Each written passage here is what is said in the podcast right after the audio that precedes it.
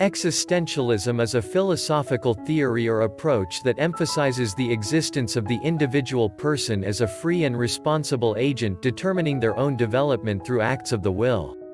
You control your own actions based on your experiences and ordeals you face on a daily basis. You decide what you want in life and it is up to you to get up from the couch and go get what you want. No one will hand you things without any effort on your part. The universe is willing to help you reach your goals quicker as long as you share your strong desire towards your goals and dreams. It will not be easy, it will probably frustrate the hell out of you but at the end, you will be the one standing as a winner.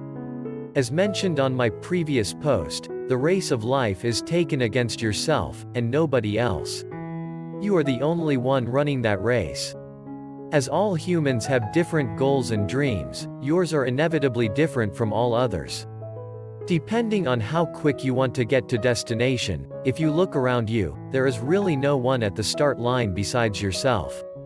There is abundance out there for everyone, so no matter how fast or slow you get to destination, you will still taste that piece of the pie of wealth and abundance.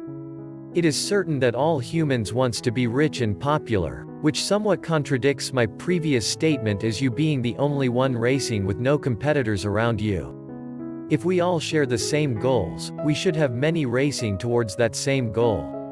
If I tell you that there are 7.1 billion tracks around planet Earth, which equals to all living human being on Earth, would that make sense? One athlete per track. So no matter which way you look at it, you are still the only one on that track racing for the same goal, which is wealth and abundance. If you look up at the stars at night, or use the Hubble telescope to count the billions of galaxies out there, which includes trillions of stars and planets, I would equal all that to how much abundance is available to you on this planet. Do not worry about the other racer located on the other side of planet Earth, focus on what is in front of you, because there is really no one on your left or right. Everything is happening in front.